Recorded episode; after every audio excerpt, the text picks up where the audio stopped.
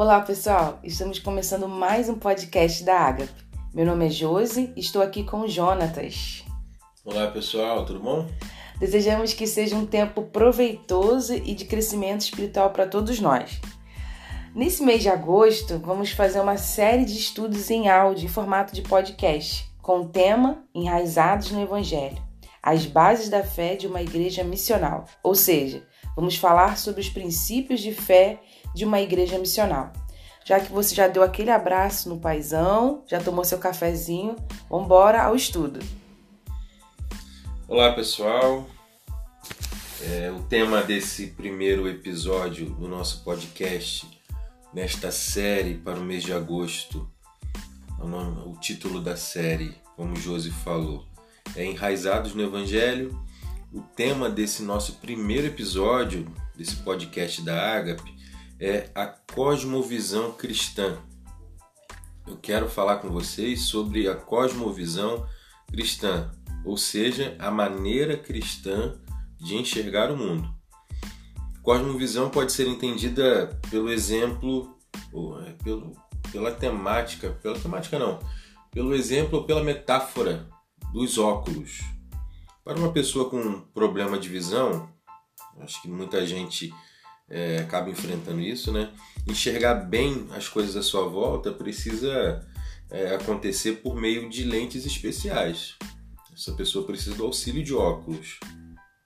Quando a gente fala sobre enxergar o um mundo, precisamos saber também que a humanidade, né, nós como seres humanos, Somos pessoas que precisam de óculos para enxergar bem a realidade à sua volta. Nós não temos condições em nós mesmos de enxergar o mundo de forma adequada pela nossa própria condição. Então, a verdade é que todos nós já temos os nossos próprios óculos, se a gente pode dizer assim. Ou seja, todos nós temos a nossa própria maneira de enxergar o mundo. Né? Isso é uma construção que implica, ou que ali no meio dessa construção estão a herança familiar, a cultura do país onde a gente nasce, da cidade onde a gente cresce, a classe social a que pertencemos. Tudo isso influencia a nossa maneira de enxergar o mundo. Porém, quando a gente entrega a vida a Jesus, a gente recebe um par de óculos novos esses são os óculos do Evangelho. É isso ou a isso que nós chamamos de cosmovisão cristã. É o óculos que o Evangelho nos dá. Isso significa que a gente, depois de ter um encontro com Jesus, a gente precisa passar a enxergar tudo à nossa volta pelas lentes do Evangelho. Ele é o nosso crivo de avaliação, ele é o, a maneira como a gente deve avaliar todas as coisas à nossa volta. Então, quando a gente fala de cosmovisão cristã, ah, como algo a ser estudado, como se fosse uma disciplina, né? ou como se fosse um grupo de crenças ou de, de elementos nos quais a gente precisa estar firmado, a nossa fé precisa estar firmada, a gente pode dividir esse tema da cosmovisão cristã em quatro partes criação, queda, redenção e restauração.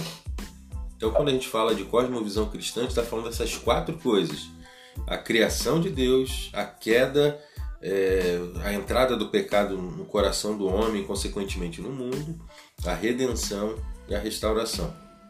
Então, eu queria, nesse primeiro episódio do nosso podcast para o mês de agosto, tratar dessa temática da, da cosmovisão cristã e na verdade a gente começa a falando sobre esses quatro tópicos. Quando a gente fala de cosmovisão cristã, estamos falando de criação, de queda, de redenção e de restauração. Eu queria falar, começar falando com você sobre a criação.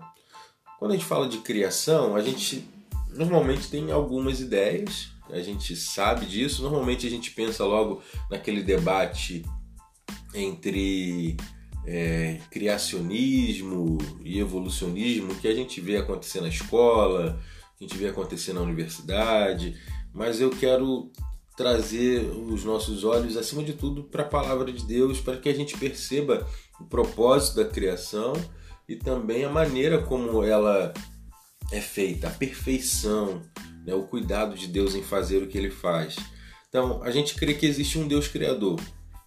Né? Ele é poderoso, é eterno. Ele, esse Deus criador por ninguém foi criado, ou seja, ele é existente, né? ele é eterno, é, ele é autoexistente. Mas esse Deus que não foi criado por ninguém, ele criou todas as coisas. Isso está lá em Gênesis capítulo 1, quando o texto diz que no princípio criou Deus os céus e a terra. Esse Deus Criador cria todas as coisas com um propósito, para o louvor da sua glória. Em Efésios capítulo 1, versículo 12, a gente vê lá o apóstolo Paulo dizendo que Deus nos criou para o louvor da sua glória. E aqui a gente precisa ponderar uma situação, porque é, pode parecer para algumas pessoas menos avisadas que essa, essa ideia de que Deus cria o que ele cria, o universo, a humanidade, é, ele cria para tentar satisfazer algum desejo seu, algum capricho seu, como se ele estivesse se sentindo sozinho, precisasse de companhia. Mas Deus, ele não precisa ser satisfeito por nada ou por ninguém. Ele em si mesmo é suficiente. Então, se Deus não precisava criar, por que, que ele cria? Ele cria por amor para que ele pudesse desenvolver com a humanidade um relacionamento de amor é, na história da nossa vida. Então a gente precisa entender que ele cria a humanidade para se relacionar em amor. Tudo que Deus cria é perfeito, isso está bem registrado no livro de Gênesis. É pleno de beleza e de bondade, significa que não havia nenhum distúrbio na criação, na natureza a gente vive um tempo onde tem terremoto, tem tantas coisas, mas a gente percebe então que quando Deus cria todas as coisas, ele cria de forma perfeita e a humanidade também com bondade no seu coração. Na verdade, esse Deus criador é, não deve ser entendido como um indivíduo ou como um ser, a Bíblia mostra para gente que o Deus em quem cremos é uma comunidade, é Pai, Filho e Espírito Santo. Daí o valor que a Bíblia dá ao relacionamento humano. E é por isso, já que Deus é uma comunidade, ele não cria um homem apenas, ele cria uma família. Ele cria Adão, cria Eva e dá uma ordem a eles dizendo: ó, encham a terra e multipliquem-se. Então, Falar da criação é falar do valor que a família tem, é falar do valor é, que o relacionamento humano tem. A gente está vivendo um tempo de muito. Na verdade, isso sempre existiu, mas parece que vai crescendo à medida que os anos vão passando, né? esse egoísmo, esse individualismo. Mas a gente olha para a Bíblia e percebe que a criação de Deus é uma criação que visa a comunidade, o relacionamento entre os seres humanos. Então, ele cria homem e mulher com o mesmo valor, então não cabe na criação de Deus machismo nem feminismo, e ele faz isso dando ao homem e à mulher papéis diferentes, cada um é responsável por desempenhar um papel bem definido pelo Criador. Esse é o primeiro ponto da cosmovisão cristã. A gente crê que Deus criou tudo perfeito. Isso é importante porque o segundo ponto é a queda. Quando a gente fala de queda, a gente está falando que Adão e Eva no jardim receberam a ordem de cuidar do jardim, mas também receberam uma proibição de não comer do fruto da árvore do conhecimento do bem e do mal. Quando eles vão em direção a esse fruto, e aqui a responsabilidade não é de Eva simplesmente, é dela, mas assim como é do seu marido, a gente sempre ouve aquela piada, né, que piada de muito mau gosto e muito mal formulada teologicamente de que a culpa disso tudo é da mulher. Na verdade, Gênesis 3 começa com um silêncio muito questionado, muito questionador a respeito da posição de Adão. Adão quase não aparece, ele devia estar fazendo outra coisa da vida. Então a responsabilidade é dele também. Ele deveria estar ali agindo, tomando decisões junto com a sua esposa e ele assim não faz. Eva cede à proposta da serpente e eles então desobedecem a Deus e caem do relacionamento com Deus, daí a temática da queda. Então, quando a gente fala de queda, a gente está falando de cinco coisas. Primeiro, que o homem caiu do seu relacionamento com Deus, ou seja, a queda é uma queda teológica. O homem foi criado para se relacionar com seu Criador, mas porque desobedeceu agora, em Gênesis capítulo 3, versículo 8, o homem está fugindo de Deus, fugindo de Deus porque Deus veio conversar com ele, mas agora ele tá, ele tem consciência do seu pecado e ele não quer mais estar diante de Deus. Então a queda é uma queda teológica, é, é um rompimento no relacionamento com Deus. Mas a queda também é uma queda sociológica, significa que o homem não só está rompido com seu Criador, ele está rompido com seu semelhante quando Deus vem saber o que tinha acontecido, vem questionar Adão e Eva, Adão começa a responsabilizar a Eva, Eva responsabiliza a serpente, ou seja, os, os seres humanos agora não se entendem mais. A queda é uma queda psicológica, porque eles se sentem culpados, eles experimentam o, o poder das, da culpa ou das angústias emocionais então a gente está vivendo. Eu tenho uma esposa que é psicanalista, né? Então a gente sabe aqui em casa é, como que as emoções das pessoas andam tão vulneráveis. E isso é consequência da queda. Isso não é de agora, isso sempre existiu. Parece que no fim dos tempos a crescente vai, vai subindo. A queda é uma queda física, porque agora o homem vai experimentar a morte, a mulher vai ter dores de parto, isso tudo em Gênesis capítulo 3. E a queda é uma queda ecológica também, porque o homem que tinha um jardim inteiro, o, o mundo inteiro para cultivar, agora ele percebeu, segundo a palavra de Deus, que a criação daria ervas daninhas e plantas com espinhos, ou seja, vai ser muito mais difícil cuidar da terra da agora para frente. Mas é em Gênesis capítulo 3, versículo 15, que a promessa de restauração aparece. Quando a gente vê a mensagem de que o descendente da mulher esmagaria a cabeça da serpente. O terceiro tópico da cosmovisão cristã é a redenção. Quando a gente fala de redenção, a gente também divide isso em três partes. Primeiro, a preparação. A preparação da redenção começa em Gênesis 3,15 com a promessa do Salvador, mas de forma muito mais concreta em Gênesis capítulo 2, quando Deus seleciona para si um homem, Abraão, que vai ser pai de uma grande nação, e essa nação é responsável por preparar o caminho para o Salvador.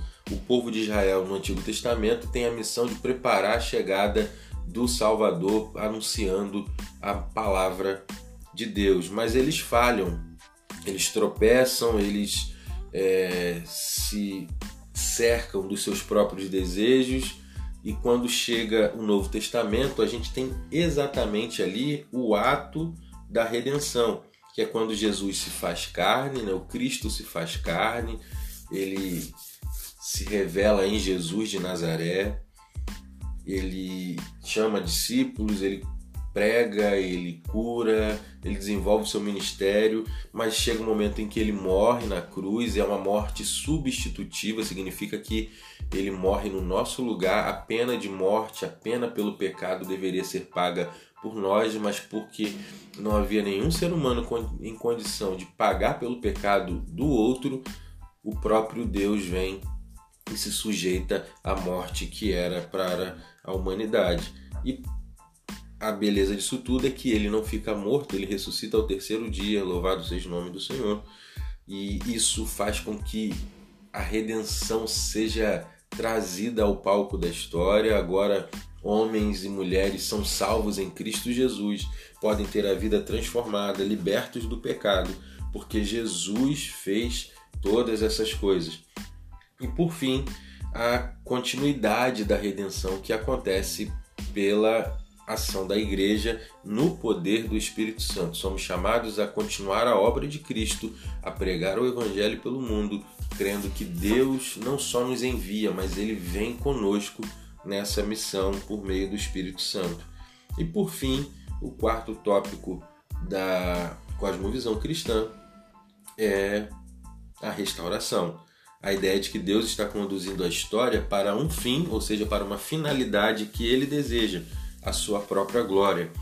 Então Jesus voltará, a gente não sabe a hora, não sabe quando isso acontece, mas temos a convicção de que ele volta para nos buscar e para consumar o reino de Deus. Ali todas as coisas estarão sob seu poder e nesse nessa consumação do reino já não haverá pecado, já não haverá desgraça, já não haverá dor. Apocalipse 21, versículo 4 diz que o Senhor Jesus enxugará dos olhos dos nossos olhos toda lágrima. Louvado seja o nome do Senhor. Aqui é importante dizer que saber disso tudo fundamenta a ação de uma igreja missional. Por que, que a gente pode se envolver com a transformação de pessoas? Porque a gente sabe que Deus criou o mundo com um propósito para a sua glória, para se relacionar com todo ser humano, que o homem caiu, ou seja, não há ninguém com quem a gente cruze na vida aí, com quem a gente é, converse, que não precise de Deus.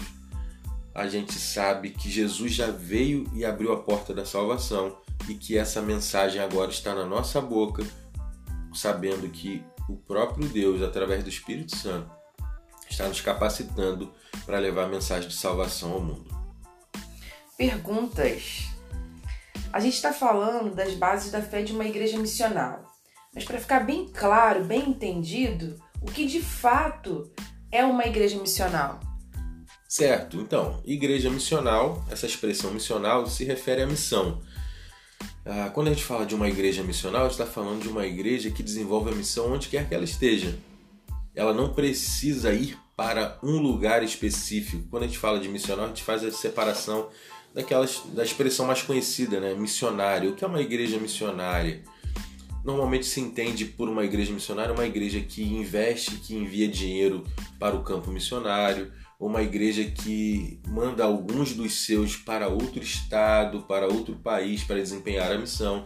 Mas quando a gente fala de igreja missional, a gente está entendendo que cada crente dessa igreja tem o dever e o prazer de desempenhar a missão por onde quer que esteja.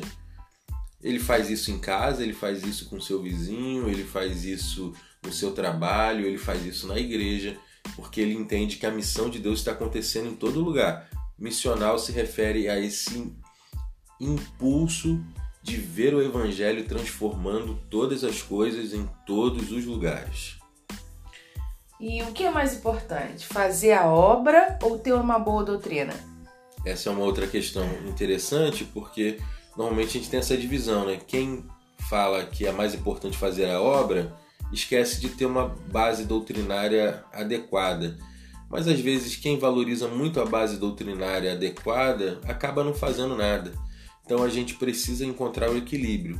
Por isso estamos nessa série de estudos falando de princípios da fé de uma igreja missional. A gente está vendo no que que a gente, uma igreja missional crê, porque aquilo em que cremos deve orientar as nossas ações, porque sabemos que Deus criou um mundo perfeito para a sua glória, que o homem caiu, que Jesus veio abrir a porta da salvação e que ele nos deu a mensagem da salvação no poder do Espírito Santo, a gente entende que não podemos ficar parados, que tudo aquilo que acontece à nossa volta tem a ver com o reino de Deus, tem a ver com o evangelho de Jesus. Então, tanto o que a gente faz quanto aquilo que a gente fala, tanto o que a gente crê quanto a obra que a gente realiza precisam estar alinhadas, porque a glória no final é sempre de Deus para a salvação daquele que está perdido e para a restauração de todas as coisas. Louvado seja o nome do Senhor. Obrigada, Jonatas. Esse foi o estudo 1 né, dessa nova série de mensagens de estudos da Ágape. Até a próxima, pessoal. Tchau, tchau, galera. Deus abençoe. Até a próxima.